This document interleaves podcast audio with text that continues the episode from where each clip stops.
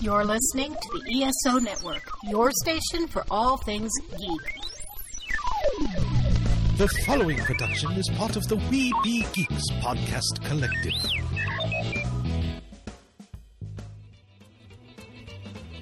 Welcome to Earth Station One, a weekly podcast dedicated to all things sci fi, fantasy, and much, much more.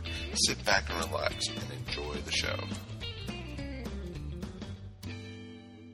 Hey there, listeners, and welcome to another episode of the Earth Station One podcast. That's right, folks. We are back this week, and Darren's going to be here later on, and he is going to be joining Mary Ogle, and we are going to be talking all about the Hollywood classic Sunset Boulevard, film noir, and more at its best. It is some amazing stuff, and the man who doesn't need to be filmed in black and white because he is living color at its best. Let me welcome my co-host for tonight, Mr. Mike Gordon. Howdy. Hey, Oh, you, you sound a the little record- scratchy there. yeah, yeah. Just for the record, I'm still big. It's the podcast that got small. Oh, makes so much sense there. So much sense. You outgrew the podcast. You you just grew and grew and grew. It's pretty darn awesome. But yes, it's going to be an adventure to talk about this one. I actually have never seen this movie before this week, and which is amazing to me because I'm a classic movie fiend, and it's just I just realized it's just like no, this one I hadn't seen. It was all new. So it's pretty awesome. So it should be a lot of fun. And we also have, you know, a new victim this week in the geek seat. And it's pretty awesome. We have a young lady joining. Her name is Liz Priestley, and she is going to be appearing right next to Idris Elba. And she's going to be in the new film called Concrete Cowboys coming to Netflix in 2021 she is going to be joining us it'll be very interesting to see so it should be a big show tonight and we definitely would love to hear from you guys at home please write us feedback at earthstation1.com let me know how you guys are doing getting ready for the holidays you getting ready for thanksgiving or if you're in canada are you getting ready for thursday so it should be real interesting to see so we have a lot going on and you know we just want to say thank you and we appreciate you guys being here. Uh, of course, we could be found on any social media. We have a great Facebook group. We don't promote the Facebook group uh, enough. We have, you know, for ESO Network, but we also have an Earth Station One page where we post all of our episodes up there. And we also have an Earth Station One website now that is exclusive episodes of the Earth Station One podcast going back quite a bit now. So you know we're eventually be adding more and more older shows up there but i think we're almost 100 episodes up there so that's quite a bit and you know we've been doing this forever so it should be a lot of fun. So definitely check out earthstation1.com it's a great website to check out. Also we are up on any of the media players where you if you're listening on Amazon, if you're listening on Apple, if you're listening on Google or Stitcher or Spotify or iHeartRadio, thank you. Please, you know, subscribe to us if you're finding us for the first time and leave feedback. It takes two seconds to give us five stars. We'd really appreciate it.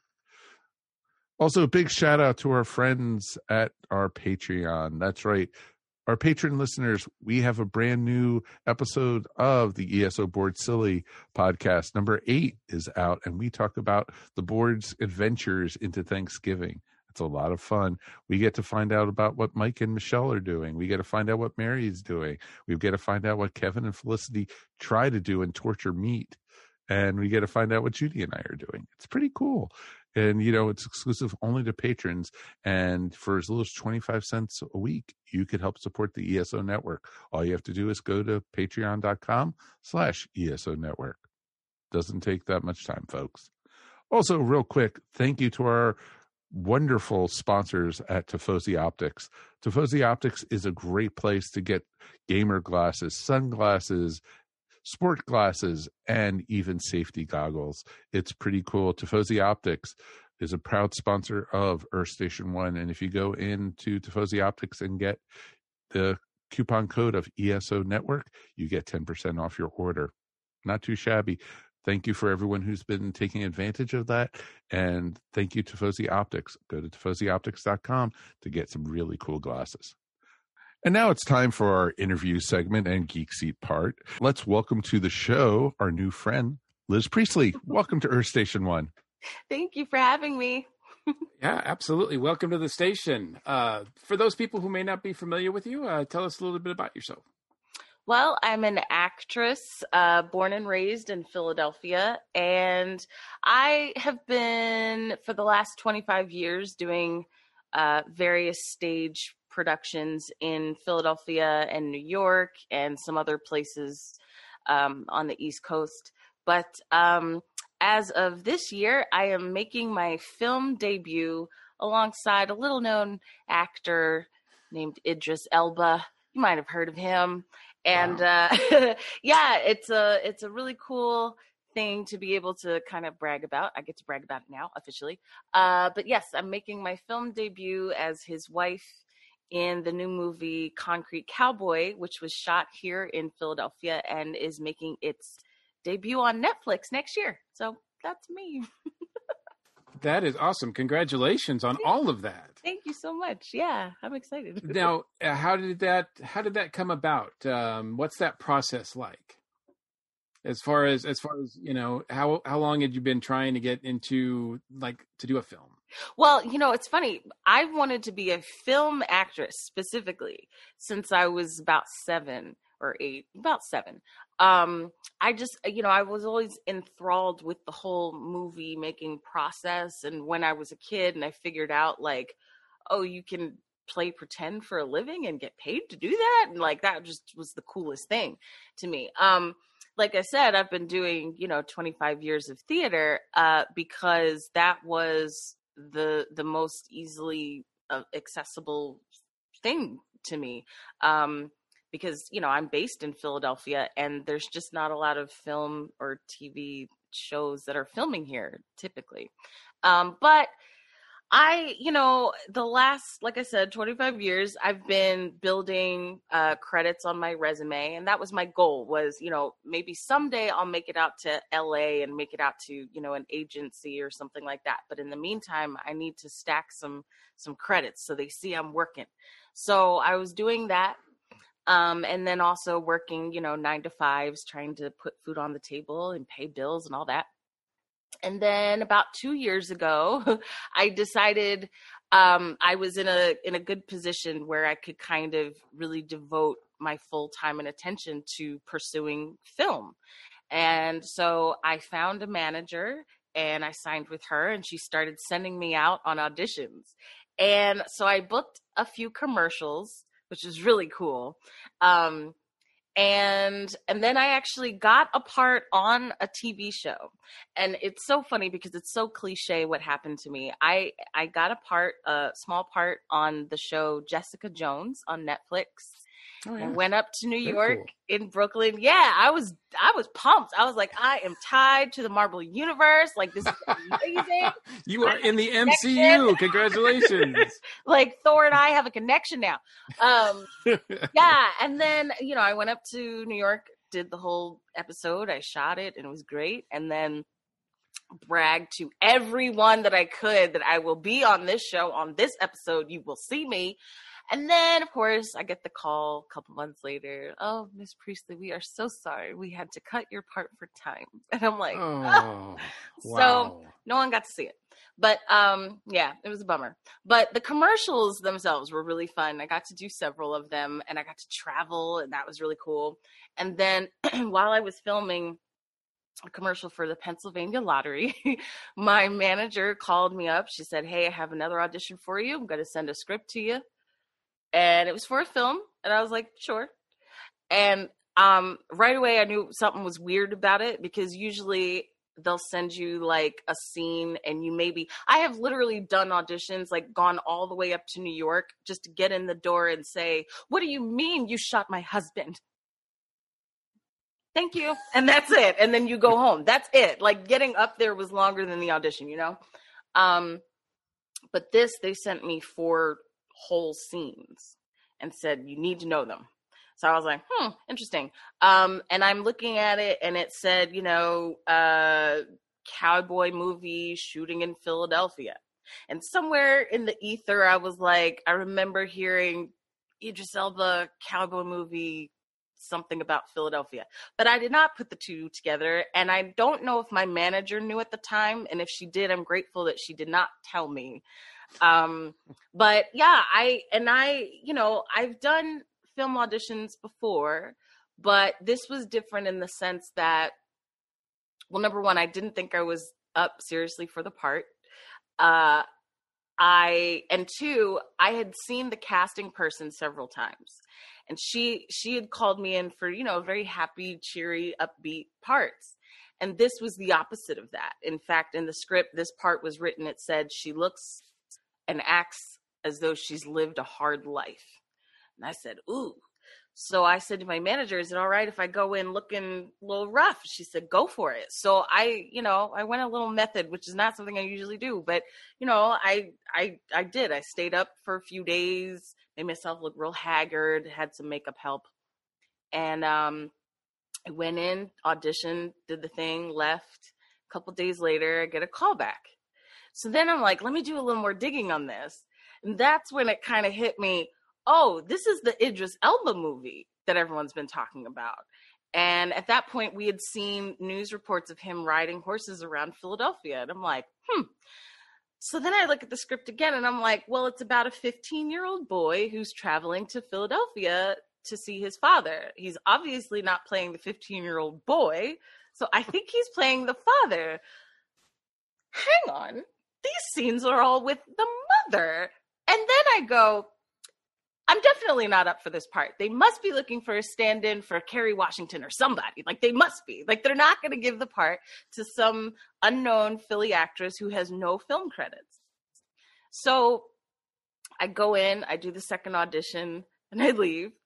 And um, like two days later, they call me and they said, Look, uh, the director would like to meet you at the next callback. Um, yes, you are seriously up for this part um, so just go in, do your thing, and just realize, you know, this is this is this is real. And it got back to me that at that time, um, there was a conversation happening behind the scenes where the producers were like, "We should get a name in here so we can," because the pandemic wasn't a thing yet. So they were like, "We need to guarantee butts and seats," you know. Sure. And the director was like, "I've seen her tape. I like her. I want to go with her. So there was a little bit of a thing going. Um, and then I went in for the third audition and I met him and he shook my hand. And I walked out of there being like, well, I felt good about it, but you know, who knows?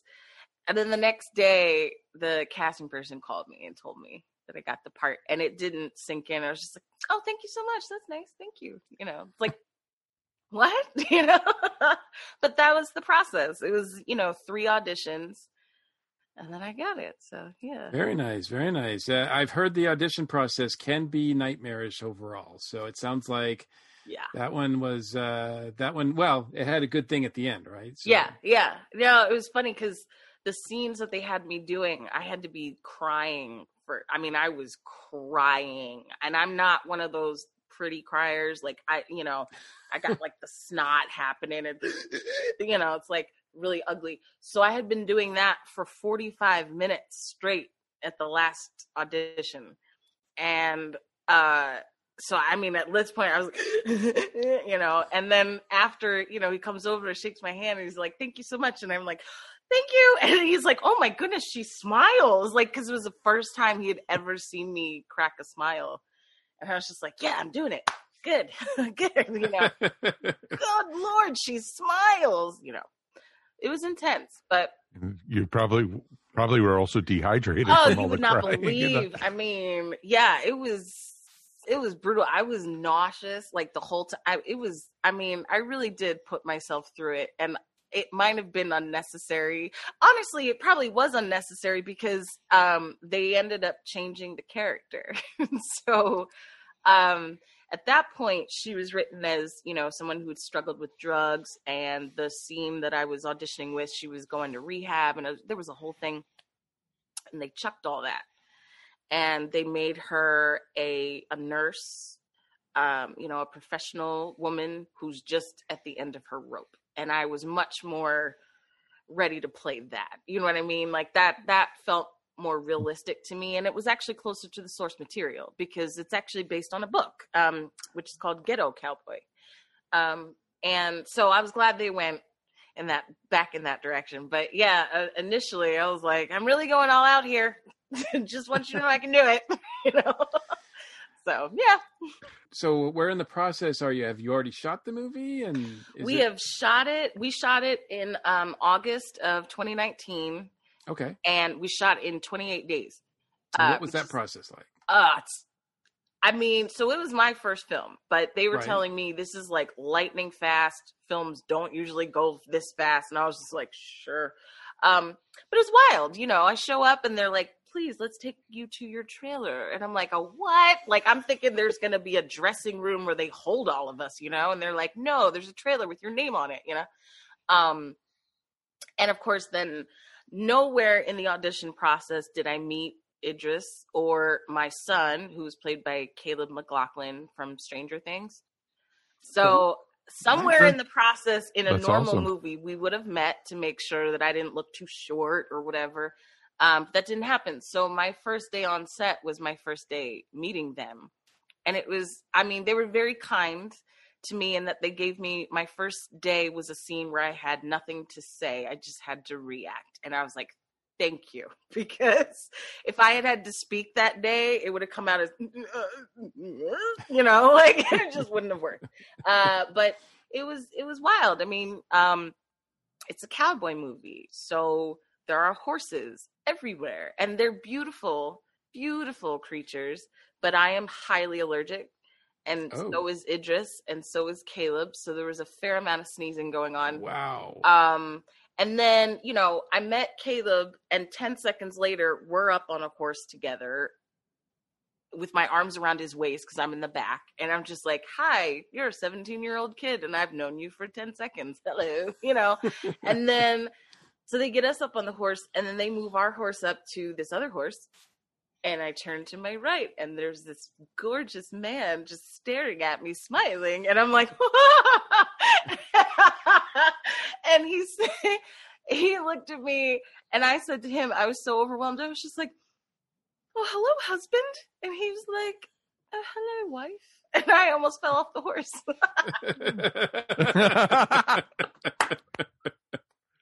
oh, but uh yeah no he's he's awesome. He's so sweet and so funny. And um we had method man is also in this movie. So uh philly was very the the philly people came out in droves to catch glimpses of method man and idris elba. And they were you know sitting around a campfire with actual cowboys. Because this this movie you know it's a father and son story but it actually is based on a true community, the Black Cowboys of Philadelphia. They're real.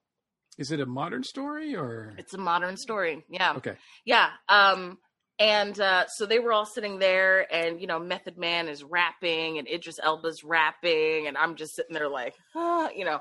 um, but no, the the Black Cowboys. It this is why I'm really excited for people to see this film is because um, this is a real community, and I'm Philly born and raised, and I had no idea that it was a real community until I did this film, actually. But um, we shot our movie at Fletcher Street Stables in North Philly, and a lot of their cowboys play cowboys in our film, which is really cool. And um, yeah, I'm I'm excited for people to do kind of a deep dive into their history and and to see where they are, not just in Philly, they're in major cities everywhere, and they've been here since the Civil War, and people just don't know about them. Myself Yeah. included. Myself That included. is But yeah, it's awesome. Yeah. It, it's very cool, and uh, yeah, I'm I'm really interested in in seeing this and and checking it out. Um, and and kudos to them. Um, I don't know, uh, you know, if the director and the writer have strong Philly ties, but kudos to them for using local talent Mhm. and and making it as as uh, authentic as it could be. Right? Yeah. That it's that it has Philadelphia represented. Yeah, I I hope to work with Ricky uh, Staub is the director and and co-writer. Um, I hope to work with him again for like several times over in my career because he's just such an awesome dude. And you know, he's not from Philly, but he lived here for seven years, and he, you know, was like in a cab one day, and some guy on a horse rode by, and he stopped the cab and followed the guy, sat down with him, and was like, "Tell me your story." Went back to his writing partner, sat down, and they wrote this beautiful story based on a book and throwing in some of these other guys' stories. And then it happened. They they went to their agent with this script. Their agent is Idris Elba's agent, and Idris at the same time was like, "I'm really looking for stories that uplift the Black community. So bring me scripts like that." And his agent was like, hey, I've got this script. You know, it's Ricky's first film also. So we got to bond over that as well because we were both just feeling the pressure. But it was a wonderful experience. And I just am so grateful that he took a chance on an unknown. You know what I mean? Like, A- absolutely. And he, and he went to bat for you too. Yeah, I mean, that's, yeah. that's great. like, I, I, I can never say enough wonderful things about that man for, for doing that. So yeah, I love. So, uh, so how can we check it out? Is it, uh, is it available It uh, soon? It will debut, I'm told, on Netflix in early 2021. Um, so I'm thinking January, February. Okay. Um, yeah, it, it was at the Toronto Film Festival and kind of did that thing for a little bit. And yeah, COVID really, you know, as everything yes. else, it really changed the plan here. So, um, but yeah, so uh, as of two weeks ago, Netflix swapped the rights, and uh, so it'll be coming out next year, early next Well, year. very cool. We'll Yeah. definitely look for that. Uh, we'll get a, a link in the show notes too, so that people can check it out. Um, but Mike, I think it's time. I think she, you know, she's she's over the moon about her experience uh, on her first picture, but uh, you know, I think we're gonna gonna ruin that mood. Nope. I think we're going to ruin it right now. Nope. But the the great thing with her being in a cowboy movie, she's used to probably being lassoed and everything, so she could be tied down. She could be tied down to the geek seat, so it's perfect. You know, Yeah, yeah. She's used to rough rides. Is that what you're saying? exactly. There you exactly. go. You know, Well, exactly. my part, I will say, my part on the horses was limited, so I'm not the actual cowboy cowboy in this movie, but I'm just the disgruntled mom that's like, "Go to your cowboy father." I did get on a horse, so I could do it a little bit. So yeah, okay, so all right, Liz, you ready for your first question in the geek seat? so ready. All right. What was your favorite geek out moment?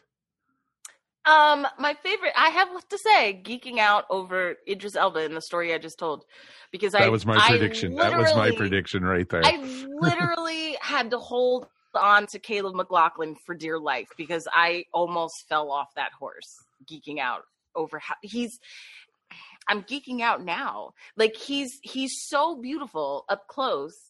And then he's like nice and charming and funny and you're like, "Where's your flaw?" So yeah, that would be it. For sure. Oh, that is awesome.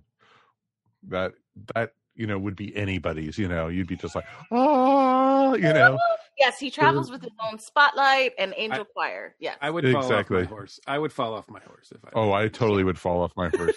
it was hard. It was hard work, guys. oh, I feel I feel for you. I really do.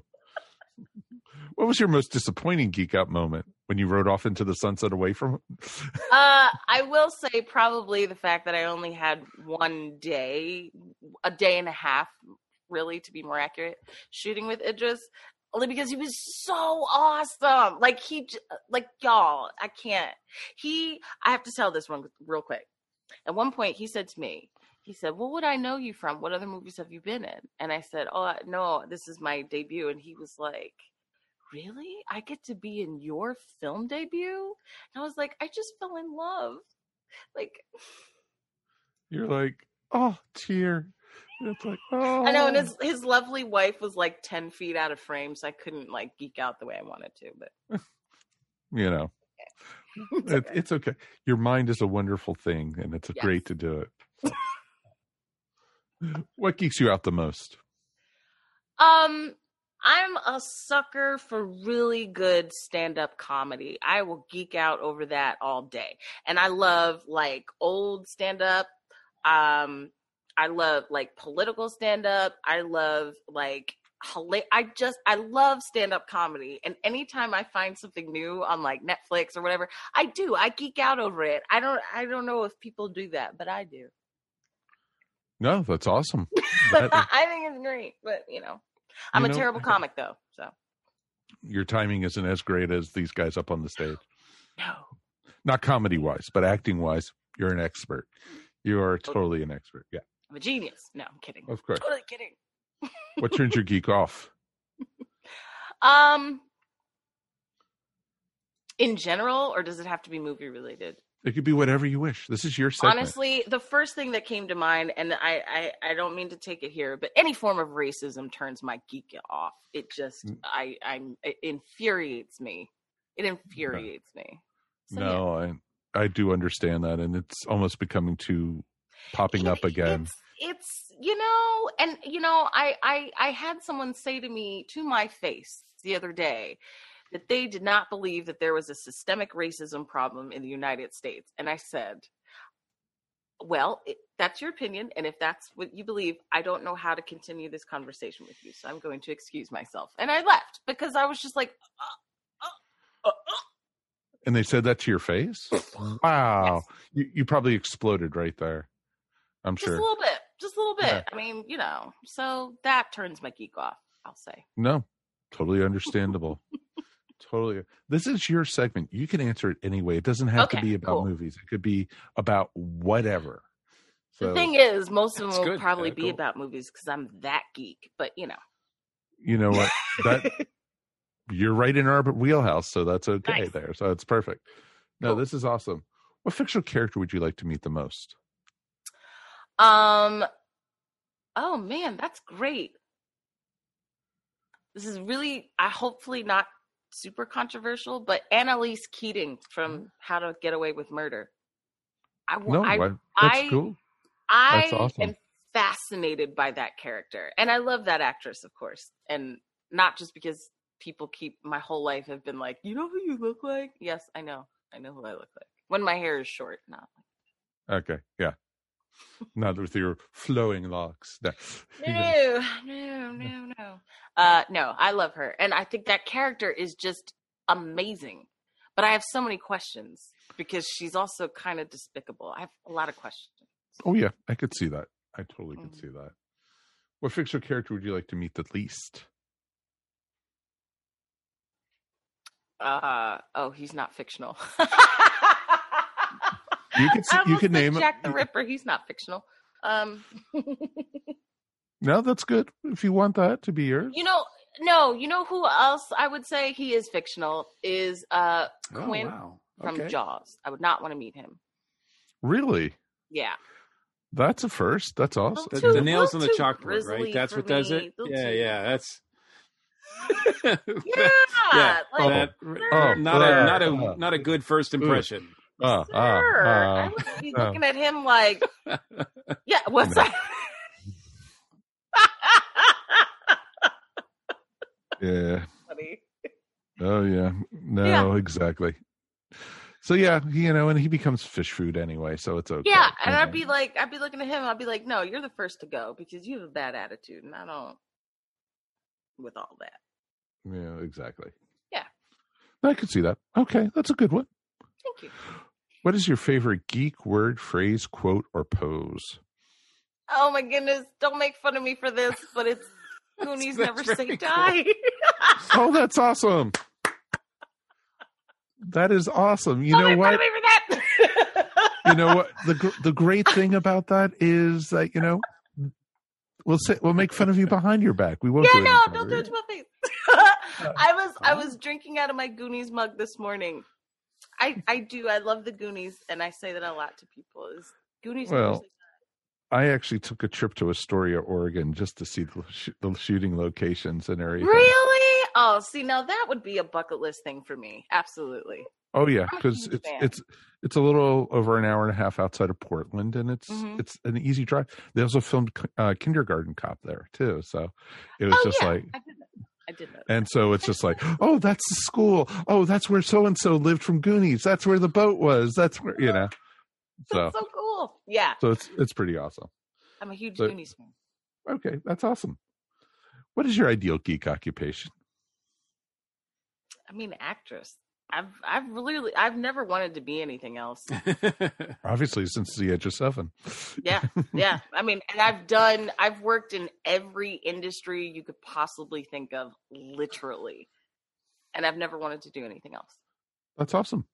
That is very cool. I could see that. Mhm. Cool. What geek occupation would you not like to do though? Uh, trash, trash. I I worked in the trash department, and I didn't. I was not part of the sanitary pickup crew, but I would never. I will never do that. I'm like, no, you all have my respect, and I see why they pay you well because that is a horrible job. I could see that. I could definitely see that. Are you ready for your final question, Liz? Yes. Okay. This is for all the marbles. So this will make this one really count. There's no pressure on you. Zen. Come on. Total zen. Okay. Okay. Think of Idris on the horse next to you. Yeah. I mean, with his shirt open. Did I mention there were buttons open on the shirt? And the costume designer did that on purpose because she knew I liked him. And so she walked up to him and she was like, before the take, she's like, let's just just undo a couple of these. And then she walked by me and she goes, You're welcome. And I was like, Oh, oh. Because she knew I had to get up all close. I was like, You jerk. and you're sneezing and coughing from the horse, and you know. I know. it Oh, it was so bad. Like the the three of us together, it's like getting through our scenes. We're like, and just, uh, no, I'm good. One more time. You know, it's like that for a day. That is awesome. That is awesome. Okay, Liz, what is your ultimate geek fantasy? I would like to do a film uh, with. I would like to work again with Idris Elba, but I would also like to bring in like Channing Tatum and maybe George Clooney just for fun, and Viola Davis because I love her. And then we need like mm, a villain. So I don't know, like a really good villain, like Tilda Swinton, Yeah. or yeah, she's great. Oh, she is awesome. She is awesome. Yeah, I want to do a movie with those people, and um, and then I want to win an Oscar for it. Okay, that is the ultimate geek fantasy. I think that is uh, really that is specific. that is really good. that is awesome. You know, she's not I have a asking for the world. You know, she's not asking for the world or anything. She's just no, asking. I mean, you know, I, you come know, on, it's guys, totally let's doable. just make it happen. Like, what's Yeah. what's the holdup? Hey, Well- if you're gonna dream, dream big. You know, we This have we have co- we have connections. We'll put you in touch. It's perfect. You know, I appreciate good. that.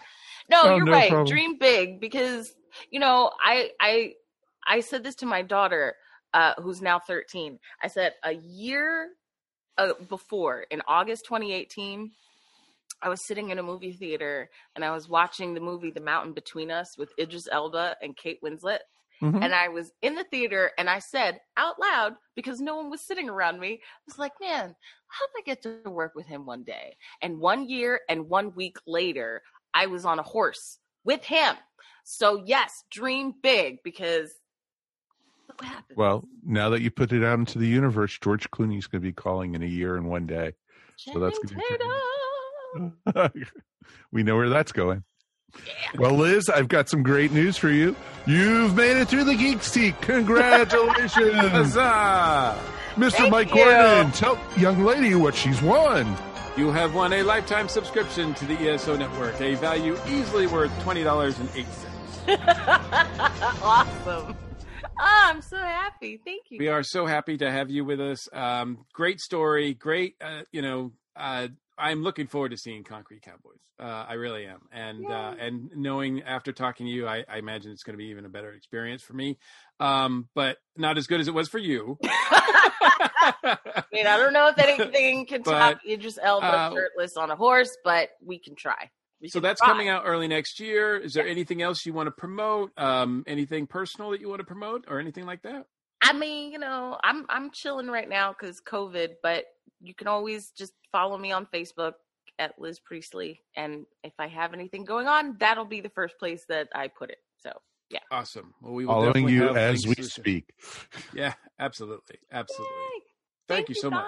Thank you so much. This has been awesome. Let's take a break and we will be back in a moment. And we are going to be looking at Sunset Boulevard. Cowboy,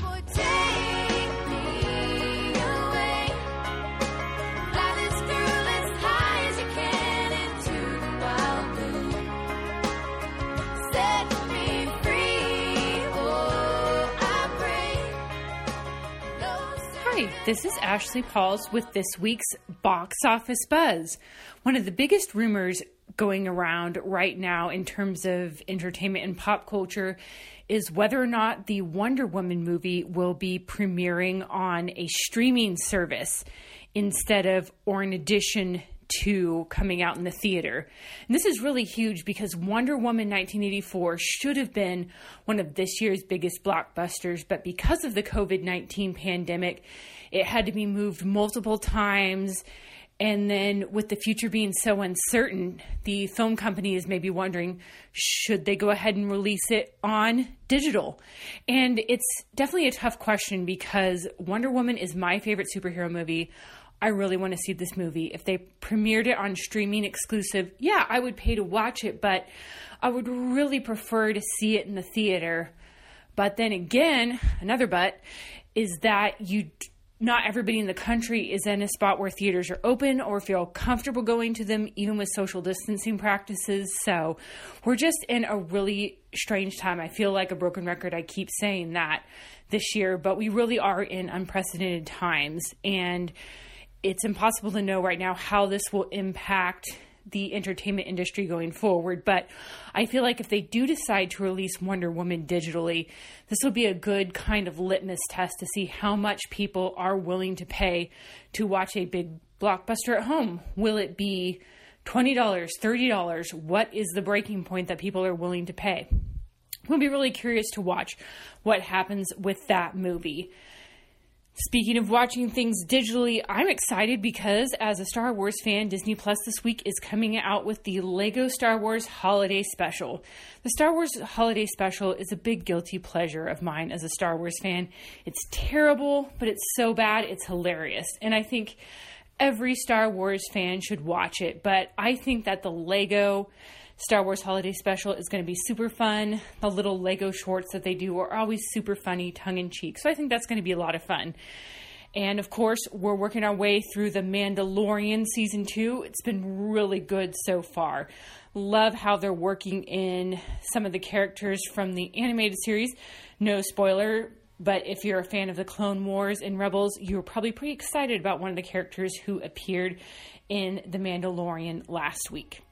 Well, that's it for this week's Box Office Buzz. If you're looking for more entertainment related content, be sure to check out my blog on the ESO Podcast website, where this week I'll be writing more about the Star Wars Holiday Special. Transmission commencing. This is Wookiee Radio. Translated for the Wookiee impaired. I like that Wookiee. Your hosts, Ken, Derek, and Mike, bring you the latest news and commentary from the far reaches of the galaxy. Uh, hold it. Hold it. I said hold it. Subscribe today on iTunes and Stitcher. I just assumed he's a Wookiee. Start listening today, and remember the Force will be with you, always.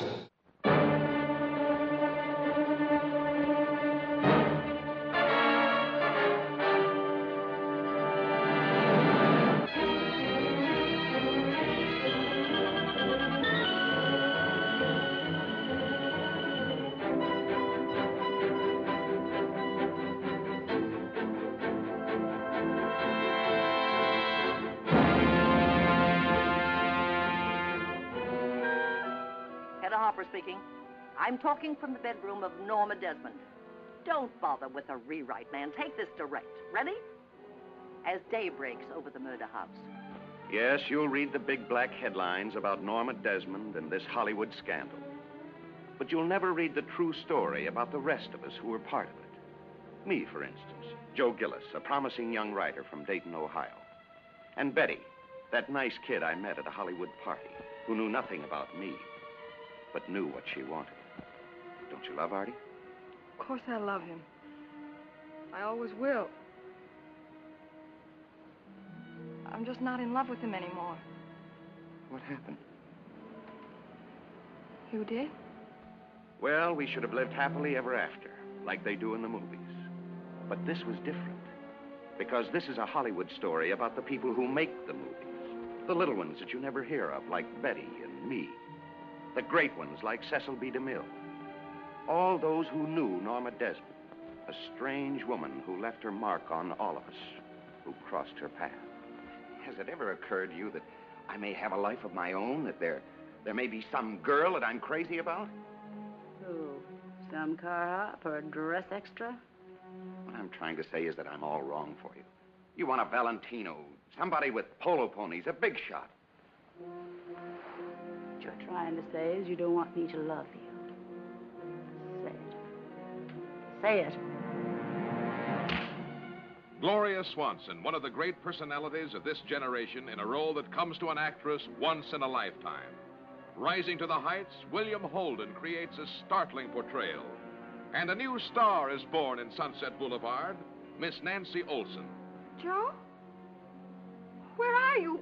What's this all about? Why don't you come out and see for yourself? The address is 10,086 Sunset Boulevard. Yes, come out to see for yourself the film that reaches a new milestone of dramatic daring. The film that every critic says is a giant among motion pictures.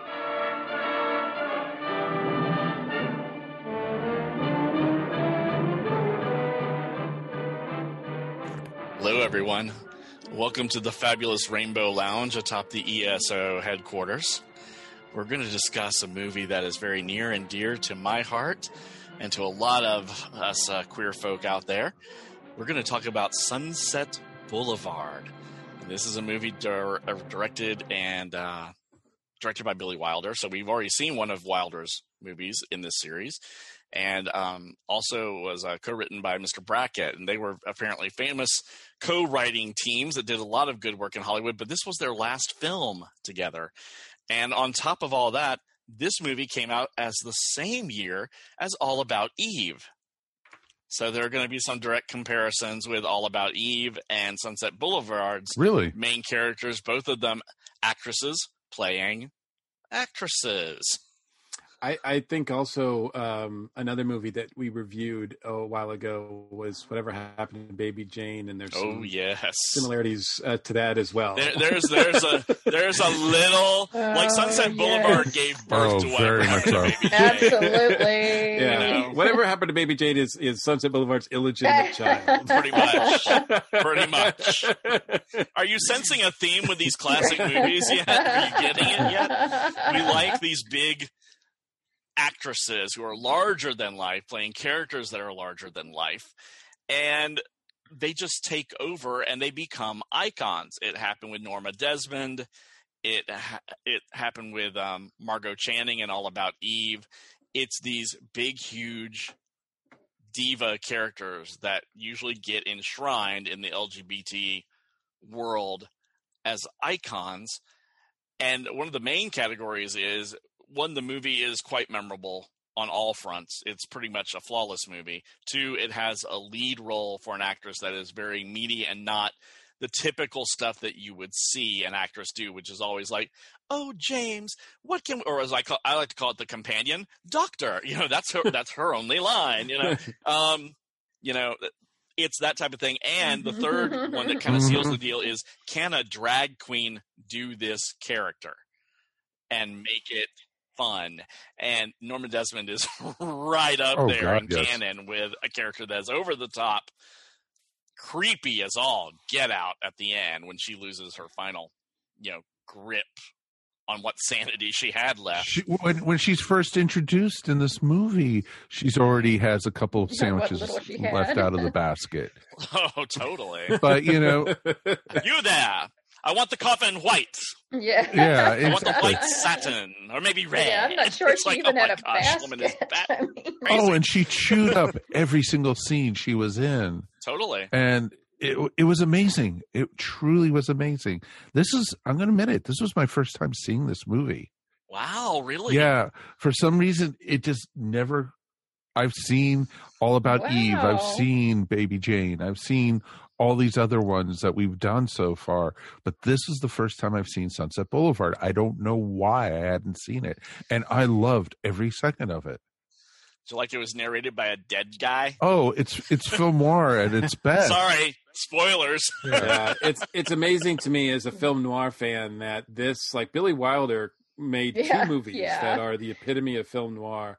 Um, and that is this one, and then earlier he had made uh, Double Indemnity. Double Indemnity Yep, with exactly. another Uh, actress larger than life, Barbara Stanwyck. Thank you very Absolutely, much. and and also you know he did of course not a film noir, but he did some like it hot, which we've already talked Mhm. about. So um, I mean, in a lot of ways, it's you know that's hard pressed to come up with a, a. It's hard for me to believe that the same guy directed those three movies because they're just you know it's a amazing talent on his part his range of being able to capture you know a story Well, his writing style was so tight. yeah yeah His writing style was so very tight. He he cut on the writing page. Yeah. He didn't write anything and film something so that it could be cut out later due to time or whatever by the studio.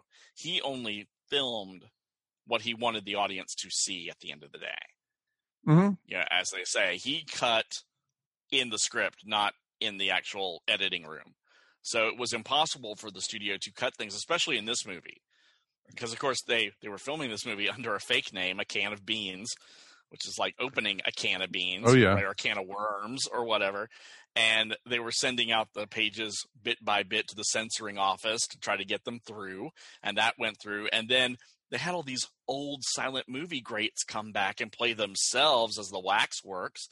Buster Keaton and Anna Q. Nilsson and, and um, H.B. Warner came back to be the bridge partners for Gloria Swanson. And Gloria was, of course, herself a silent screen star back in the day and stopped doing movies in the in the mid 30s. Right.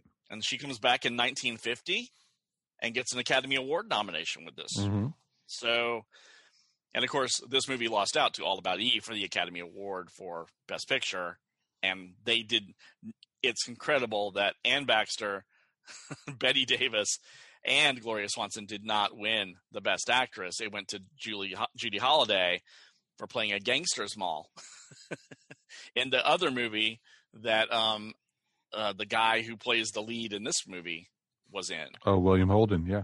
Yeah, William Holden. He plays a writer in both of those movies. He's playing the same dude. I well mean, I, I i don't i like william holden but i don't think he's got a huge range no, he he has a type. But he Yes, doesn't really need it here, luckily. No, no he doesn't no, need it. And no absolutely It's interesting because I I've never seen a movie with William Holden this young. Because usually mm-hmm. when I've seen him in movies, he's always older by this that point. point, and you know it's always Yeah, he's not that young here. He's in well, his they mid actually they made him up to look younger. yeah, yeah. very much so.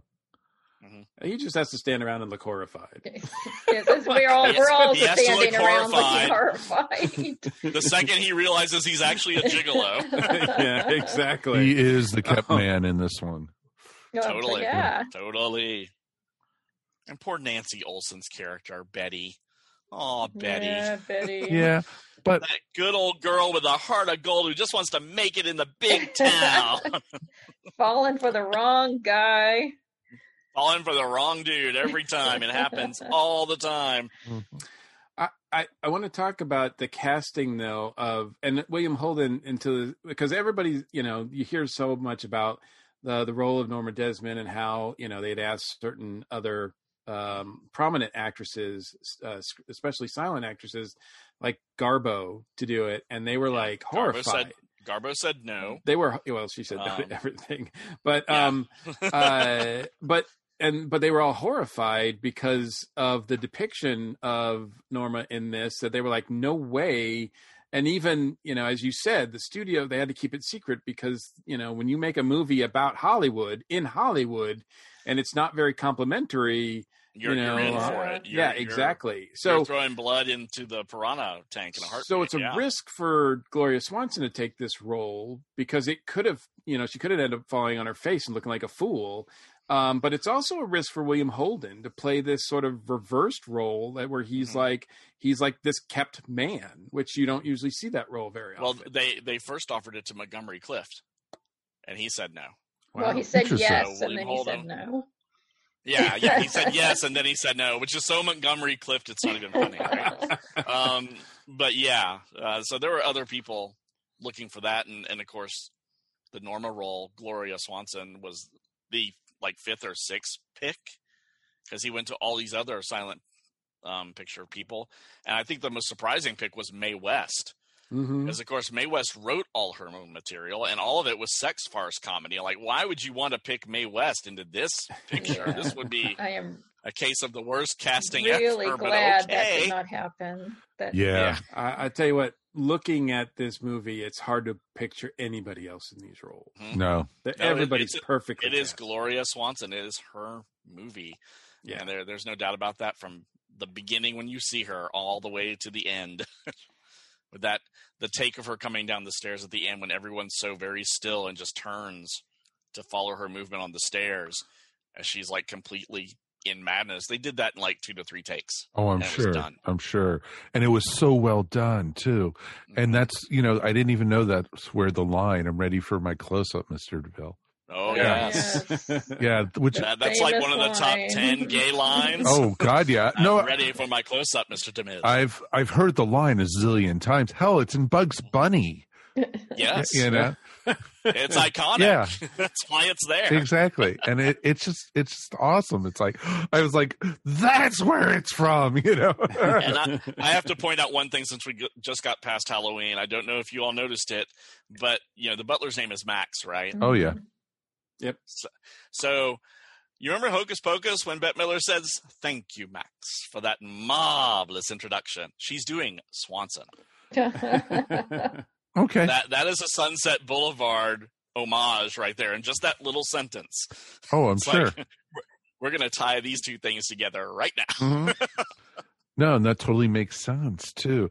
Max was kind of was extremely oh, creepy. Oh yeah. Max Max was very creepy. He- He is actually a film director from the silent film days and was infamous for filming or making films that were up to 12 hours long. Wow.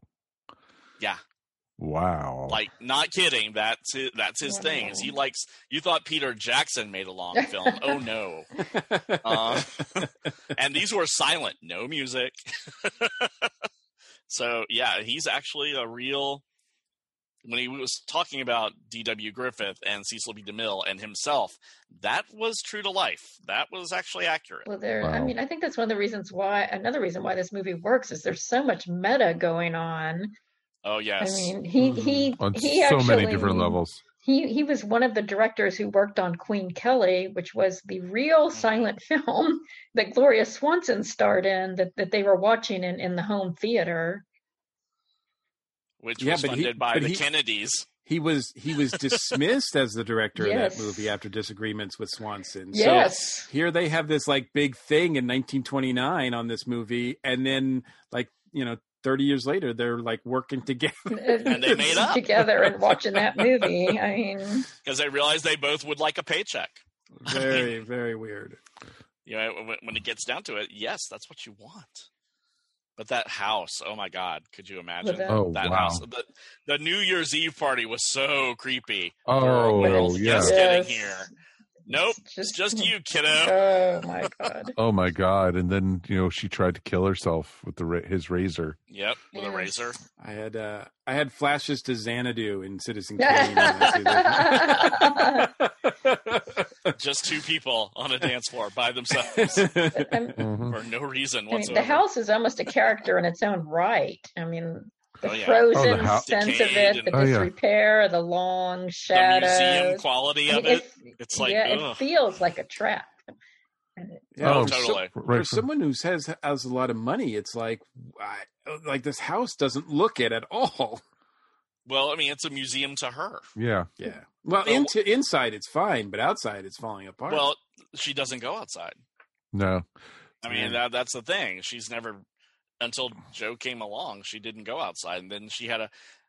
Someone pointed out in an essay that I was reading online about how Joe enters after her long loved pet dies, Mm. so he takes the place of the Right, pet. he's- He's, the he's new the he's the new monkey. monkey. Yeah. He's the new Yeah. monkey.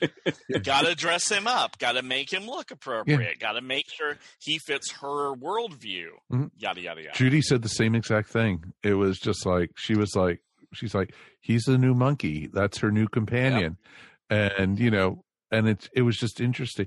And then the house with no locks on the doors. because Yeah. she's crazy. Yeah, and you have to you have to be able to get to her because she's you know yeah. But it, five miles short right. of a highway. Well, Oh, it's, God, it's yeah. also symbolic of how she has no boundaries. No, she doesn't have any boundaries. She has she eh, she steamrolls over everything. Mm-hmm. Inside It's her worldview, and that is it. Everything else is ignored. in that house, when Demille is trying to tell her, "Well, there's a problem with your script, and I'm not going to take it," she just rolls right over it. oh god, yeah, Yeah.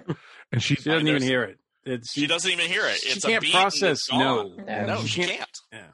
and you know the whole thing. You know when her, Max finds out that they want the car, not her. Mhm, You know, not her. Yep, and everything, and that car. And then keeping it secret. Yeah. Keeping it secret. Can't tell her because she'll She'll go. go, "Woohoo, yeah, woohoo." which she does. What she does. She does. After Joe lays down a whole, I mean, after you've been in your house for 20 years and you've grown to like love your own publicity, which you should never believe. And, and then here's Joe. Here's what reality is the world has passed you by. It is done with you. You need to do something else. And by the way, I'm leaving you. Yeah, she went crazy. Oh, I don't she know what he was thinking. He should have said, I'm going to go um, check on the Right. car and just kept on walking. Exactly, or that, or said, "Let me see that gun. I'm going to go out to the swimming pool for a moment and throw it deep into the pool." You know, Well, instead of himself. right? exactly. I, I Now, love. despite the Go, fact, go ahead. go ahead, Mary. Sorry. I was just going to say when you brought up the gun, I love how when when she shoots him, he just keeps walking. Yep. That is the, that is one of the worst being shot scenes ever. I'm just going to keep on walking with this bullet lodged in my spine, and of course, no blood. I was going to say, Hays I was going to say Yeah, there yeah, was no no blood. blood. No you know, blood at all. There was no blood. You- Hays code you- can't have blood. Even when he was like floating in the pool face down, Yeah. there was Yep. no blood coming out or anything. nope. It's Same with same with Norma's wrist. There was no blood on the bottom of the uh, bandages leaking through No. at any point. Those look like pristine white bandages. Yes, I cut myself. or Oh, even so later when they showed her, you know, like a month or two later, there was no scars. no No. scars. No. No, nothing. Why would there be scars? Nothing happened to her. She's fine. Exactly. Um, speaking of that, um, regarding Norma, the character, I mean, we talked about how crazy she is and over the top, but I mean, there's some there's some sentiment to her as well. There's some, uh, I think, the film and and the lead act and, and you know Joe as compassionate to her, especially after her first, well, not her first, but on the on the screen in the story, her first suicide attempt where he comes back Mhm. and basically um like just goes all in after that like he I, I think that's where he makes the decision yeah i'm her monkey Yeah. like, like Yeah.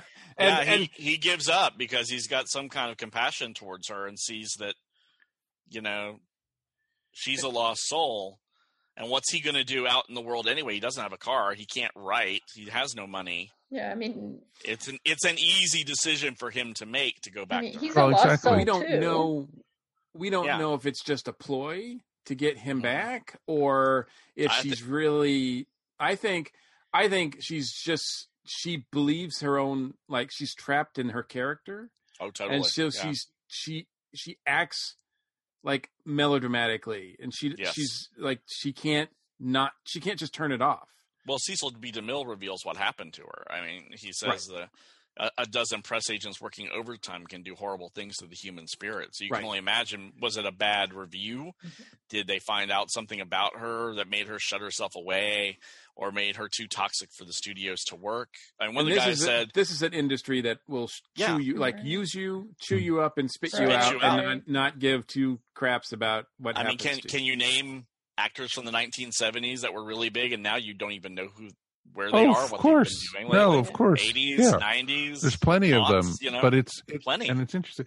And he even said, you know, she was a poor girl, started in, at 17 in the silent films, and then they ate her up and shoot her out and spit her out. after she helped save the studio Yeah, Yeah. exactly. after she helped create the studios. That line about her coming to Paramount Studios and how he wouldn't have a job if if it wasn't for me. That was true for Swanson in real life, that's right not just Norma Mhm. Desmond. Right. Yeah. I would actually argue that this is not film noir, that it is that is a veil that it is really a, a gothic horror film with Norma yeah. as the monster.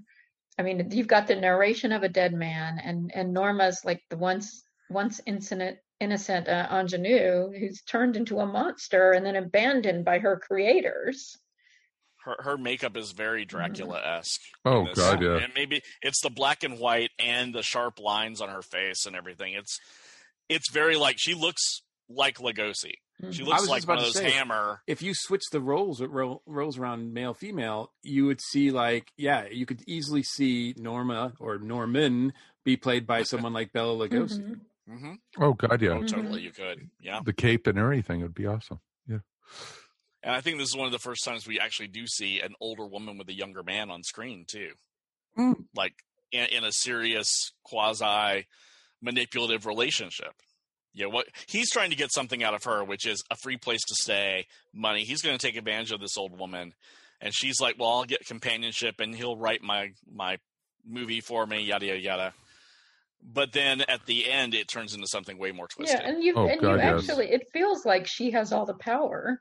I mean, he he thinks Oh, yeah. he's manipulating her, but really she's manipulating him. No, she's manipulating him Oh. like a fiddle. Oh, completely. And you know, when she called that poor girl, you know, over and over again, you know, will you please stop calling here? Do you know about Joe Gillis? Mm. Exactly. Do you know where he lives? Do you know how he sleeps? Exactly. It's like, oh my. She's willing to like. That's the weird thing about it is she's not she's not making up lies about him. No. She's like No. she's like you want to know you want to know what Joe's really is. He's he's my monkey, and I'll show you that he's my monkey. Come mm-hmm. over here and see. Like that's the man that you think you love or whatever is just my stooge. Yeah. Pretty much. Pretty much. Which is which is was so bold. Mm-hmm. And you- you're going to trail that for a one bedroom apartment that you can't afford. Yeah, that was the whole point. It's like you've got all this. Yeah. Why would you go back to Oh, exactly. all that? I mean, he, he has ended up there because he was running from the creditors who Yeah. wanted to repossess his car. and they did. Yeah. They still I ended up wonder doing who called. I wonder who called them to find the car. hmm Exactly. I'm sure Max did. I'm sure Max did. Yeah. Her first husband. Ooh, that made it even creepier when he said that. Oh, God, yes. You're like, no. the call is more than Yeah, coming I from inside this house. Get right? out, Joe. It's Get just out. all very incestuous. Oh, when he Very when Max said I was her first husband, you know, it almost reminded me of like Mm-hmm. young Frankenstein. He was my boyfriend. dun, dun, dun, Pretty you know, of- We were roommates at college. Yeah, no, stop. no, exactly. I would have been. I've been okay. I'm out of here. This is just too sick for me. You know. It's just too weird. Just too weird. Yeah, exactly. It was. and you It was. you go from the New Year's Eve party in the in the mansion, which is bleak and no one's there, and then you go to the apartment that is crowded out. You can't move. You can't breathe. It's like they they put 150 extras in a space for 50 people. Mhm. it was pretty hilarious. Just just that dichotomy to see how full of life the outside world is, and how bare of life Norma's existence is. Well, exactly. It's it's it's strange for me to see how full of life J- Jack Webb is. Yeah, I know, right? I was like, wait a minute. No, I just kept. Have you ever seen Dragnet? Nope. No, sir. No. I haven't seen it. I, I had I had to tell Judy. She was like, "Don't you know who that is?" And she says, "No, who?" All I had to do was dun dun dun dun. Dun, dun, dun. She says, "No way." It's like, "Yep." Yeah, he's actually smiling. Yeah, he's Take loose. a picture of that. Oh, He's God, very yeah. relaxed. hmm And a snappy talker, too. He kept on talking. He never had uh, a minute to breathe. Yeah, yeah. But yeah, But I, I, it was amazing, and just the movie did not ever stop. There were no dead spots in this movie at all. no. And the narration helped it. I think it helped to get in inside Joe's mind when when you're like, he knows he's trapped. He Mhm. knows he can't go anywhere. He knows there's no future for him outside this house. He's he's screwed. No, his only future was that he could go back to Ohio and become a copywriter Yeah, or he, was, something. he was not His enthusiastic only- about that. No, his only future No. was ending up in that pool. Yeah, I mean, the, the second that tire blew, it was over. Yeah. it was he was, over. He was trapped in her web, and the only way he was getting out was being eaten. Yeah, but the thing is, he did a decent thing by breaking Betty's heart and sending her back to the Back to Arnie. Yeah. yeah. yeah. and everything. I think that would, as my grandmother would say, he did the mensch thing to do. You know, mm-hmm. yeah, he really did. I mean, that was that scene had to happen in order for Joe's death to actually occur without hurting Betty any more than it possibly would have. yeah, Yeah. no, totally. Because he had already hurt her way badly. It's like, okay, I'm out of here. Bye. Like, why don't you come with me now? Like, no, I can't. Why would I leave all this for one bedroom? Yeah. I mean, Why? it is. Oh my God! It is just so beautifully written. the dialogue, the rhythm. Billy Wilder's a master. I tell you, if you've never seen Billy Wilder films, you are missing out, kids. Go Oh, watch you- I mean, you really feel like you are inside Joe Gillis's world. I mean, his complicated Mm-hmm. relationship not only with Norma but with himself. He is constantly questioning what he's doing, tearing himself down, but continuing to do it. No, he he was a man who did not like himself at all. Yeah. Uh, He he loathed himself pretty heavily in this movie. oh, very much So, so. so basically, a typical writer. Yeah. exactly. exactly. Get Bobby Nash on the line. Let's get his opinion. kidding, It- Bobby. Kidding. We know you're the star. It. Uh, what do you mean? I still get people ask, "Oh, ESO, isn't that Bobby Nash's podcast?" It is. I, I heard. Yeah. Yeah. Uh, Isn't it? The movie definitely, you know, plays around with the whole like, you know, screenwriter being, you know, pretty much not recognized in any sort of sense in in And the frustration of being a screenwriter, right? Where Yes. he's talking like, well, you know, I wrote some scripts and they were original. Perhaps they were too original. Mhm. You know, had some rejected because they were too formula. Maybe they weren't. They were not original enough. Or when he when he talks to Norma about, yeah, I, I've I've written some movies. I wrote some about some uh, Okies in a Dust Bowl picture, but you wouldn't recognize it because when it got to the cinemas, it was played on a torpedo boat Yeah, Right. because the executives just change everything to suit their own needs. So the, the writer's life in Hollywood, Billy Wilder is saying it is a miserable one. Well, think about it. You know, And even that's the way it is. Even that baseball script, you know, that he turned in at the beginning of the movie, and he had all these high hopes for. But both she Betty tore it apart right away, and then and then the, then the uh, the guy at the studio was like, "Well, we can make it into a woman's softball movie," and you know, it was just like. Which, which did you did you see a League of Its Own? Yes. In your head when you Oh, of course. Because I did. what I Oh, that's exactly what I said. I'm like, oh, Tom Hanks There made is that no movie. crying in baseball. Yeah, it, the look on his face, though, you know, mm-hmm. it's like God. Yep. No wonder you drink half a bottle, you know, an afternoon. You know, Well, you that's- have I to. mean, yeah, That's the life of an artist. I mean, it's, it's Norma's life too. You're you can be on top, but it's n- you know that you're only as good as your last thing, and your people are standing Yeah. around waiting to tear you down. Oh God. And Oh. I, I remind people of that all the time when Raul, Raul Julia, an amazing actor's last film was Street Fighter. Well, that's true. That is very true. I mean, he's an amazing actor. His last piece of film was Street Fighter, and that film was bad. so people don't remember him as fondly because you're only as good as the last thing that you did, and that's that is a very scary thing in any occupation because we all screw up. Most of us go to work and we don't have thousands of people, you know, reading about us in the tabloids about, oh my God, did you see what Darren did at work today? you know, it, it, hmm. we're not we're not under that Well, it's, goldfish it's bowl, actually thank God. it's kind of an interesting parallel because more of us are now with social media. Yeah.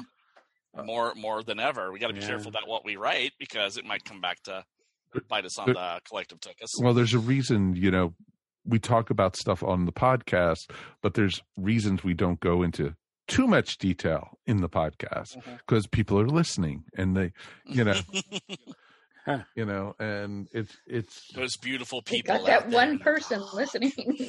exactly. I was going to say, really? People are listening? When did that happen? Um, we have five people listening right this very second. Yay! and we love Hey! each and every one of you. Uh, I was going to say mom, but mom doesn't know what podcasts are. Yeah. Um, No, but no, uh, no. mm-mm. keep keep mom away from the podcast, please. I also think uh, you know it's interesting that uh, Norma is doing this. Uh, she's creating this this this script regarding um, is it Salome? Salome. right? Salome. Salome. Salome. Salome and the And- Seven Veils. and and really i don't the only thing i know about salome is that she you know she was the one that i think said bring me the head of john the baptist right Yes. she's, she's that she's that woman and And that's, I, I tried to look for an age reference to Salome. I mean, in the Bible, people live to 900 and something years because, you know, That's, it is what it is. that's what they do. But, yeah, I, w- I was trying to find an age reference and I couldn't find one, but still, I find the word princess indicates someone younger than Norma's age. So when you're talking Mm. about that Salome and doing the dance of the seven veils, I don't picture a 50 year old woman. I just don't. No. Any 50 year. I mean, I don't know how old like some of our like Angelina Jolie is right now, but I would say she is too old to play a young princess. Oh God, yeah. Right. You know, there's a So even though she looks great, there's she looks fabulous. there's a reason but- she's not Laura Croft anymore, folks. Come on. yeah, totally. i did find it interesting also that in 1953 so three years after this movie uh, there's a movie actually made about salome and it stars rita hayworth That means someone watched Sunset Boulevard, got the idea, and said, "Let's make a movie." so so wait that's two Get movies DeMille that- on the line. that's two movies that were directly inspired by this screenplay. It was funny though. The film they were filming in the movie, you know, when that De- DeMille was doing, it almost looked like that was very quasi Ten Commandments. It was Yeah. Samson and Delilah. Yeah. It- Hmm. yeah, it was. A, it's a real movie. I mean, DeMille did all the biblical epics. I mean, he. If you if you're ever watching TV on TBS on Easter, you're going to see the Ten Commandments with Charlton Heston as Moses, Moses, um, and doing all the stuff with Anne Baxter as Pharaoh's daughter. So hey, there's another all about Eve tie, right? Very true. Very very true. Yep. Well, Cecil B. DeMille did all those biblical epics, so he was always he always had people in Egyptian garb on his sets all the time, looking as Caucasian as possible, and it's just scary. No, it's amazing. You know, this movie just was like boom, boom. It just went all through, and Oh, it's quick. It's very quick. I didn't even realize almost two hours went by after mm-hmm. watching this thing. That's how good. It's it a tight script. It's a Yeah. tight script, and it keeps on clicking by. yeah. And by the way, the guy, the light operator's name is Hog Eye, not Hawk Eye, not to be confused with our favorite Purple Avenger.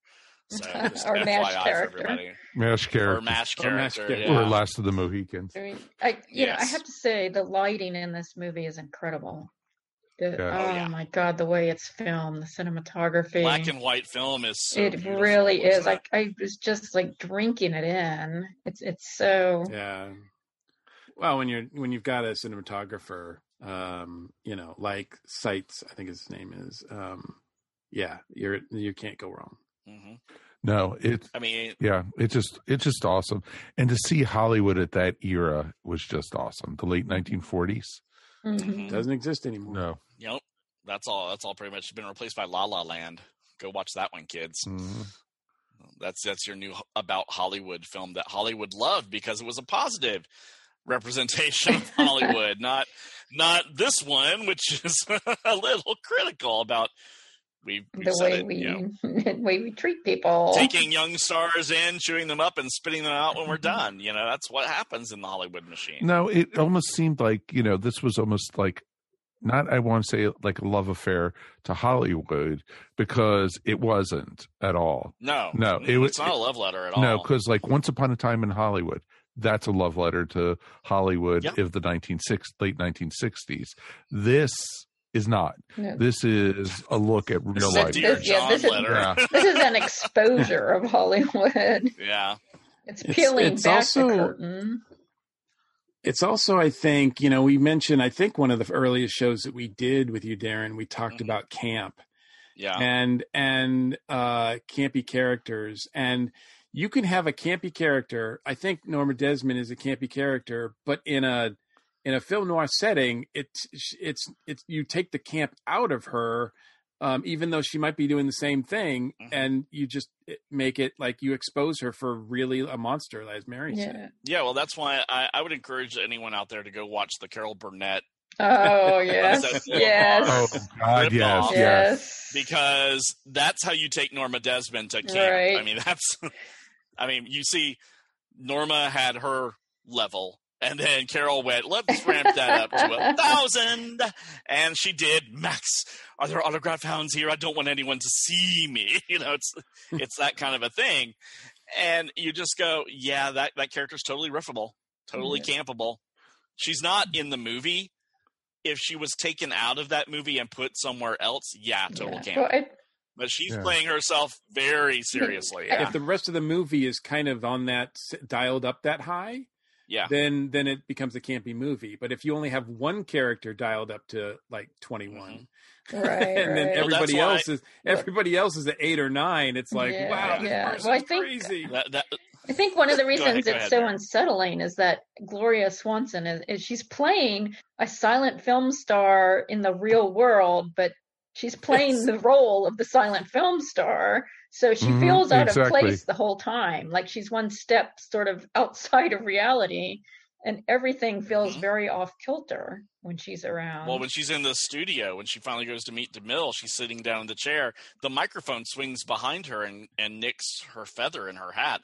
And she looks at it and she just pushes Which it is away like, with yeah, disgust. exactly. She's like she's Yeah, like it's like, oh, that." we're we're still doing this. Okay, I get it, Norma. You want to work in films, but you're gonna have to talk. Exactly. And then, you I know, mean, that- everyone things have changed. It was awesome when everyone came up to her in the studio. Ev- Mm-hmm. All the extras and everything, and everyone who's in all those scenes were like, "That's that's Mona Desmond." You know, it was just like, "Wow!" That was just, it was. Just I like- thought she was dead. yeah, exactly. You know, And because it's been that long since she's been seen by anybody. oh, I know, and she was only fifty. she was only fifty in that, and she looked like she was in her nineties. But I, I, I, I was looking through some anecdotes from some people, and Elaine Stritch, God love her, bless her heart, um, no longer with us, but she did um, a play version of The Women, which is a very famous movie um, and a play um, by um, uh, Clare Boothe Luce about these women in the 30s and how they compete for the affection of men. You know, it's it's kind of a an older, older, older without drugs and sex version of Valley of the Dolls in a way. It's just women being catty to each other, and Joan Crawford starred in it. And in this play version, Elaine Stritch played a character, and Gloria Swanson played the lead character. And she was going to exit, but the script said that it is Elaine Stritch's character and Gloria Swanson's character that exit together. And uh, Elaine said that uh, Miss Swanson had informed her, the producers, and everybody else that she was not going to enter or exit with or without anyone in any play ever, including this one. So they had to change the whole ending of the play for Gloria Swanson. But when it came to performance time, everything went off okay, except this one woman took way too long to get off stage. Elaine Stritch made some kind of a motion, and she got fired from the play for it wow, um, for being unprofessional. And all the actresses had signed the letter asking the producers to fire her, except for Gloria Swanson. So I think that speaks to a little bit of character of, you know, I'm not going to get involved in that. That's that's between y'all. I'm going to stay above the fray of that because I've seen that kind of bitchiness before, right? She's been around. I mean, she had been around a while, for a while, and then of course she she passed. Um, I think in the 1990s or 2000s. Um, but she had done a lot of interviews towards the end of her her life with her memoirs and such, and a really uh, fascinating character. She had like five or six husbands. to to quote Clue, hers, not other women's. oh, you know. but I I th- I think this movie is part of the gay canon because it is such an over the top female role at the at the outset. I don't know if it would be there if Norma was not as outrageous as she is. I think it would be another easily forgotten film noir. There are tons of film noirs out there, and we remember probably five or six, and they all have these crazy characters that just stick with us over time. Like Double Indemnity, that Barbara Stanwyck character is pretty amazing, Mhm. you know, in, in that movie. And we're looking at this with Norma Desmond here. She is one of the top 50 characters in film hmm I can it's see that. It's just the way she commands every scene she's in. And she does it without having to chew all the scenery.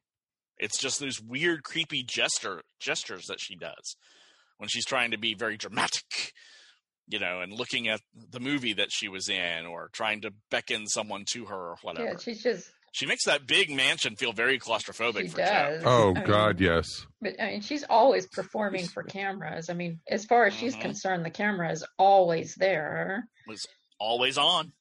Yep, exactly. She was dressed to the gills all the time, all the makeup, everything, and she was flamboyant.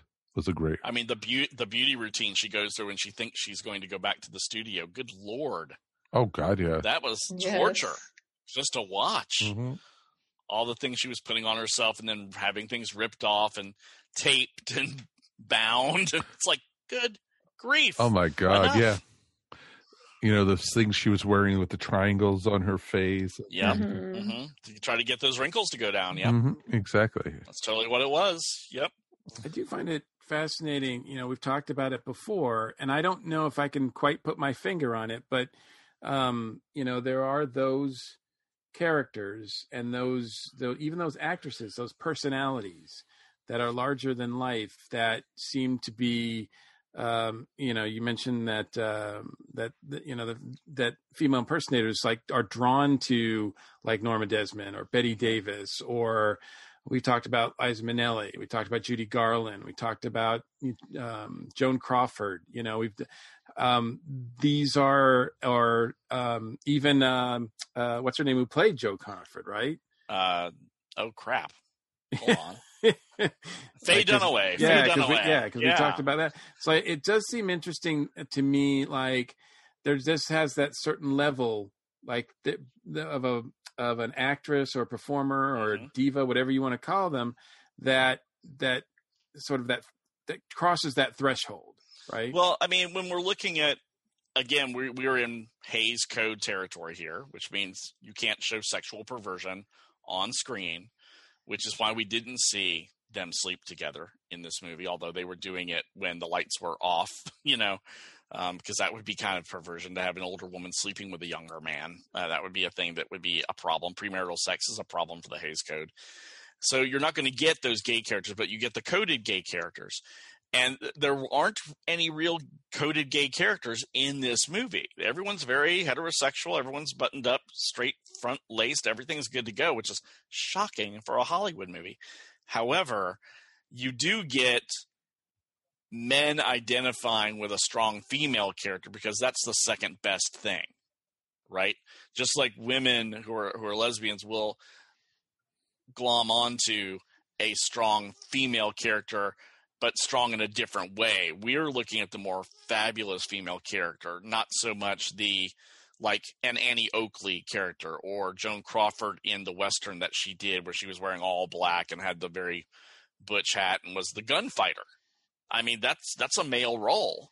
So when we're looking at these different roles and we're saying what makes it LGBTQ friendly and what doesn't, we're looking at how these archetypes really were the things that gay people glommed onto when you couldn't even say the words gay out loud without saying let's be happy because that was the meaning back then uh, we we we're we're almost the 1950s we're getting close to when we would start getting a few of the gay liberation organizations started the Mattachine Society and the Daughters of Bilitis would start to come up very soon, like with the 60s coming up. But they were still very underground, very straight laced.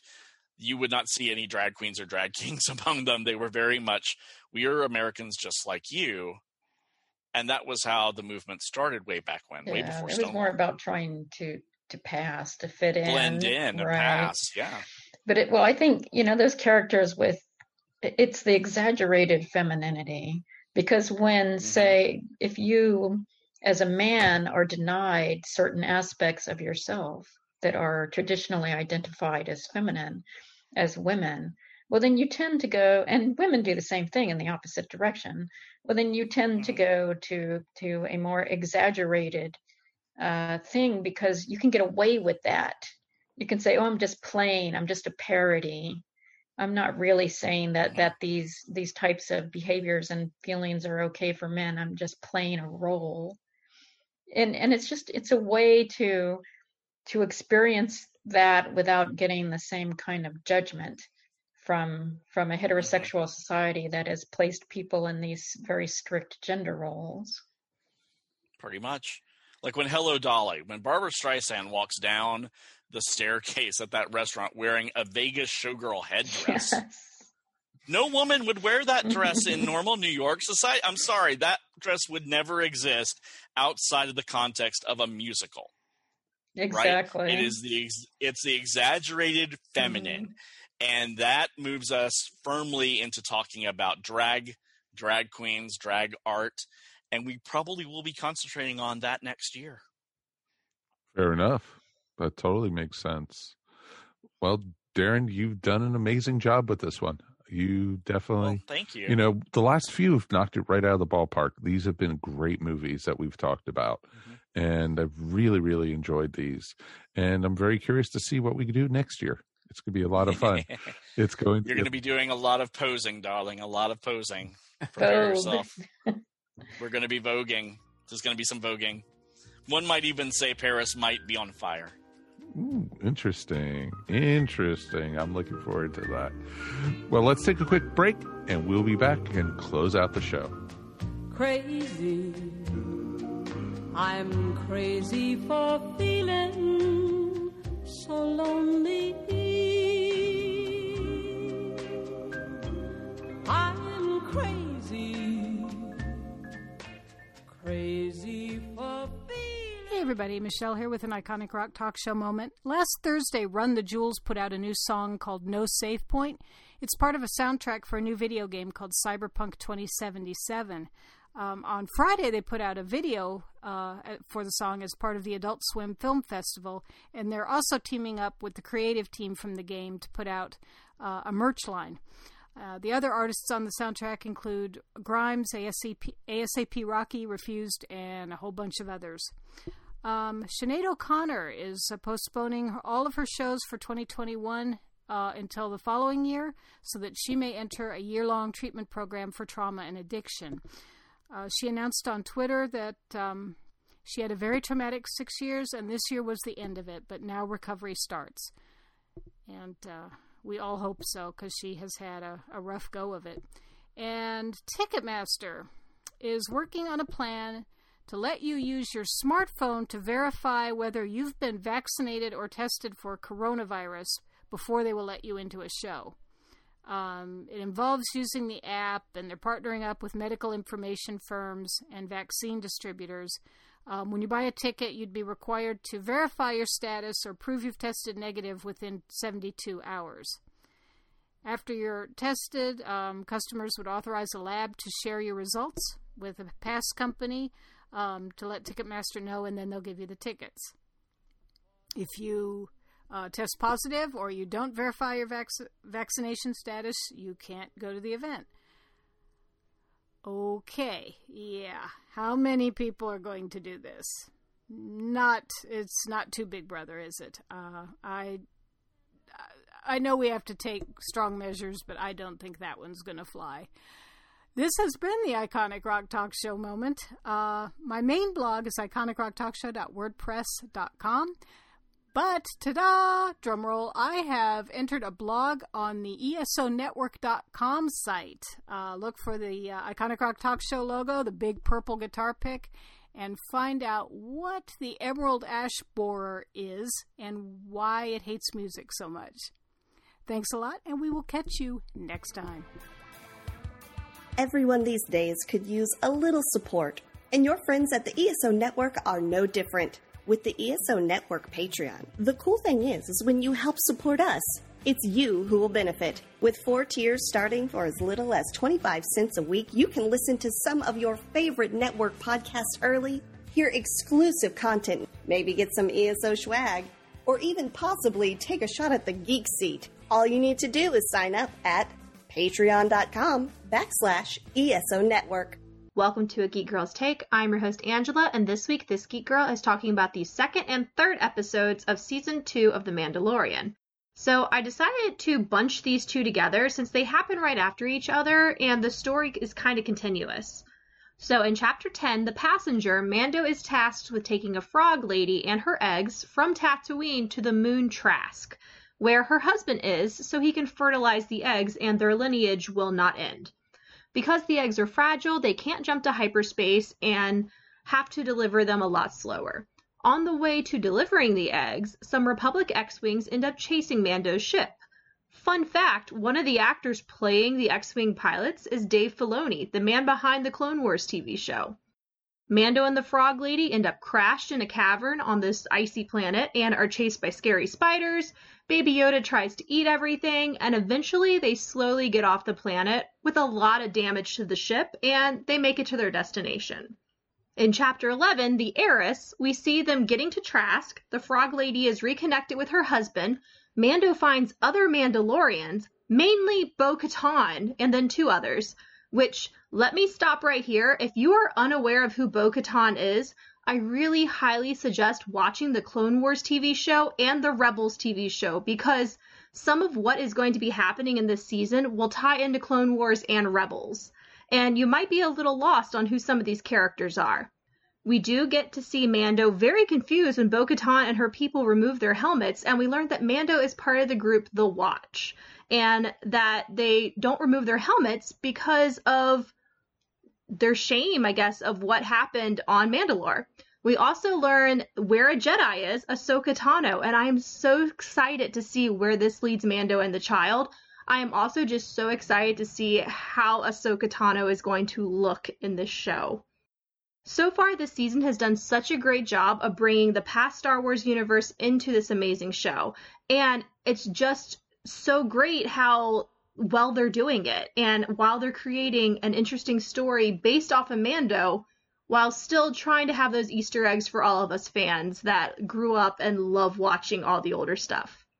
Well, thanks for listening to A Geek Girl's Take. What will I talk about next week? Well, you're going to have to listen to find out.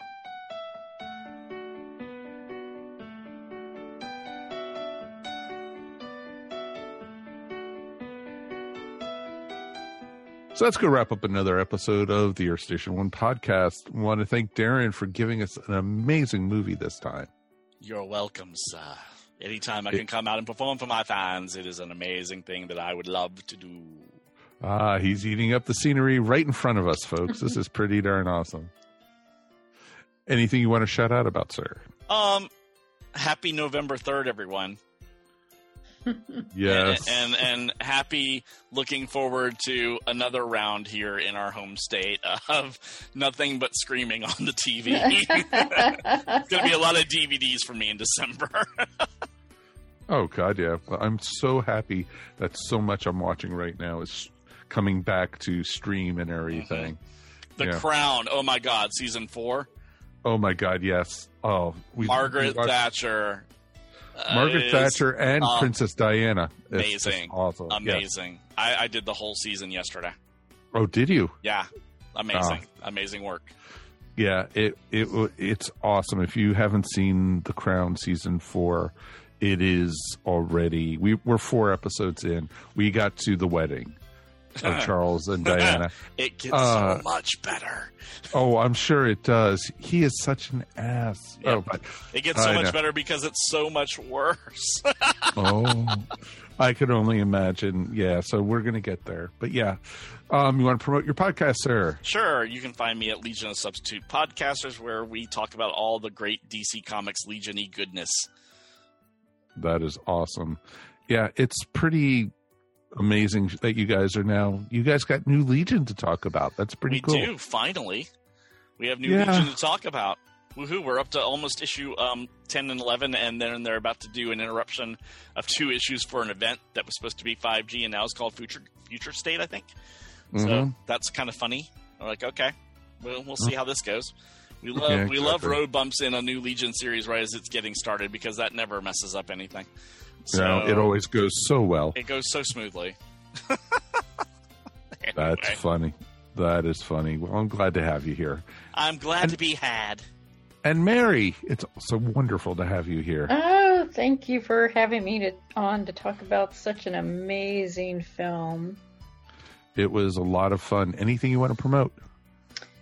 Uh, well, I actually have a shout out first. Do you? I oh, do. tell. Let's go. And that is, I want to shout out for Sheree Renee Thomas, who is the new editor of the magazine of fantasy and science fiction, the first person of color to oversee the magazine. Yay! Oh, that's awesome. Huzzah!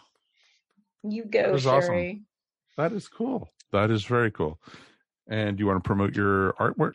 Uh, you can find me at maryogle.com or on Etsy at eVision Art. Yay. That is awesome. And Mr. Mike, we made it through another one, my friend. We did, and as always, it's my pleasure. What are you going to shout out about tonight, sir? A good friend of ours, former on the formerly on the ESO network, uh, Van Allen Plexico, and his White Rocket Entertainment podcast have now uh, issued released uh, episode 500. So so careful, Van's catching up to us. Um, is it, the question I had with that, and I'm congratulations, Van. You guys do some amazing stuff with the James Bond stuff, with the MCU stuff, with you know, it's just awesome. All the different stuff he and he's a huge, huge Ready Player One fan too. yes, So- absolutely, and he's Yeah, a great so- writer on his own. Oh, he is. He totally is. Um, I and it's it's great that he's doing all this. The question is, he combining all his podcasts into episode 500, or is the White Rocket episode 500? That's a that's a good question. I haven't actually counted them, so I don't know. But I do think everything that's under the umbrella counts. So all the James Bond stuff that he does on Her Majesty's Secret podcast, as well as the Avengers Assembled, as well as the Open Road. Um, like you said, he does a lot of different topics that he covers on his podcasts, and uh, and I think they're just about to start one about the going episode by episode with the Mandalorian. Mm-hmm. Um, so, um, but you know, and not just, I mean, Van is, is the backbone of the, of that entertainment network, but he also, you know, with Alan J. Porter is a good friend of ours. He takes, you know, um, and, and others that are there too. I've had the honor of, uh, and pleasure of guesting on, uh, the White Rocket show a few times and, uh, it's always a blast. And, uh, Mhm. I'm just glad to see him keep it up. I mean, as we know, it's not easy to put together 500 episodes. Oh, it's a cakewalk, Mike. I just, you know, so, uh, so there's a reason I've got gray. You know, that's awesome. White Rocket, White Rocket is fantastic, and you know there was a reason why he kept on wanting to add shows, and he just had to start his own network because he outgrew us. He literally outgrew us. Absolutely. Yeah. and He was bulging at the seams. So, Mhm. And you know, it's it's proud for me because he's another one who started on ESO Network. yeah. And you know, um, so I feel like the proud papa. So it's good. you know, it, it's pretty cool. Um, my shout out, real quick, uh, for those who are, of course, patrons of the ESO Network. Big notice that the ESO Board Silly episode eight has come out, so we get to talk about our Thanksgiving plans this time. And oh, it was fun. We get to find out what Kevin really does with a tofurkey. So it's pretty. Oh no! Oh yes. No! Oh yes. Oh yes. Is there a parental warning? Yeah. No, it's it's just scary. I don't. And, you I, no. no, tofurkey is that's a that's a whole different episode. Yeah, that's just that's a whole. We we we we went into it yesterday on that episode. Oh, So, and that's available exclusive to our patrons. And you too could become a patron of the ESO network for only as little as 25 cents a week. And all you have to do is go to patreon.com slash ESO network. Not so bad there, folks. You, you might us- you might want to add um, to give them some free turkey, some real turkey after that episode, since they're patrons. Just well, saying. it you know, his wife Felicity, who's the mayor of Chickentown, is vegetarian, and he is pescatarian. So they don't do meat. So they do turkey every year, God, and it's like I feel bad for them, but you God know, bless them. I'm- yeah. yeah, I know it's it's kind of frightening, but they do it, and it's you know what they do, and Yeah. Different with them. strokes. Different Yeah. strokes. exactly Yeah, go yeah. go with them. go with them. You know, And- we don't say we don't say anything. We were giggling at him yesterday. but That's okay.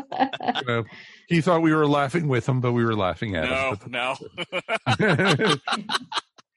so it's okay. Speaking of laughing at him, we're going to be back again next week, and this time Mary actually is going to still be with us because we are going to be doing our 2020 holiday gift guide, an annual tradition here on the Earth Station One podcast, and it should be a lot of fun to see what kind of geeky gifts we can come out with this year. You know, if you know you're going to be shopping during a pandemic or not. You know, are you going to do all your shopping online, or are you going to Yep. support it? Yep.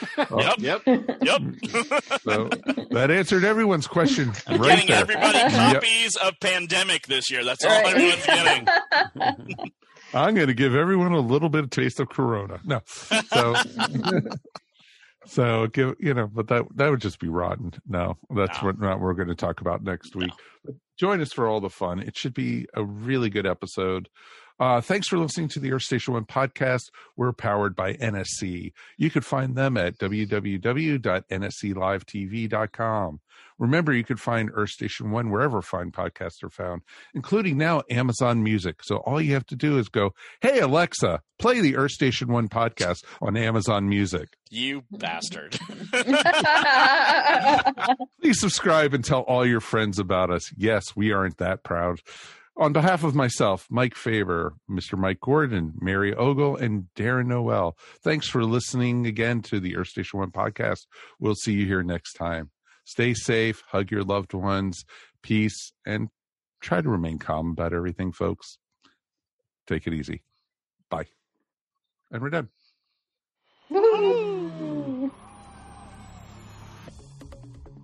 You've been listening to the Earth Station One podcast, a show by fans for fans. If you enjoyed the show, please subscribe to our show up on iTunes or wherever fine podcasts are found. While you're up there, please rate us and remember to leave feedback. It would greatly be appreciated. And remember to tell your friends all about us while you're at it. Earth Station One is available on most social media sites where you can join some really great topics or chats. Help support our show by shopping through our Amazon.com link or purchasing very cool ESO Network clothing and merchandise at our TeePublic store. Links to both are found on the top of our ESO Network webpage. Become a patron of the ESO Network by backing us up on Patreon for as little as 25 cents a week. Go to patreon.com slash ESO Network to sign up. We want to hear from you. Please write us at earthstation1 at esonetwork.com or call us at 404 963 9057. Thanks for listening, and we'll see you next time here on the Earth Station 1 podcast. Peace, and we're done. This has been a broadcast of the ESO Network. Be part of the crew and help support our shows by donating to our ESO Patreon or by shopping at the TeePublic store, which can all be found at www.esonetwork.com. The ESO Network, your station for all things geek.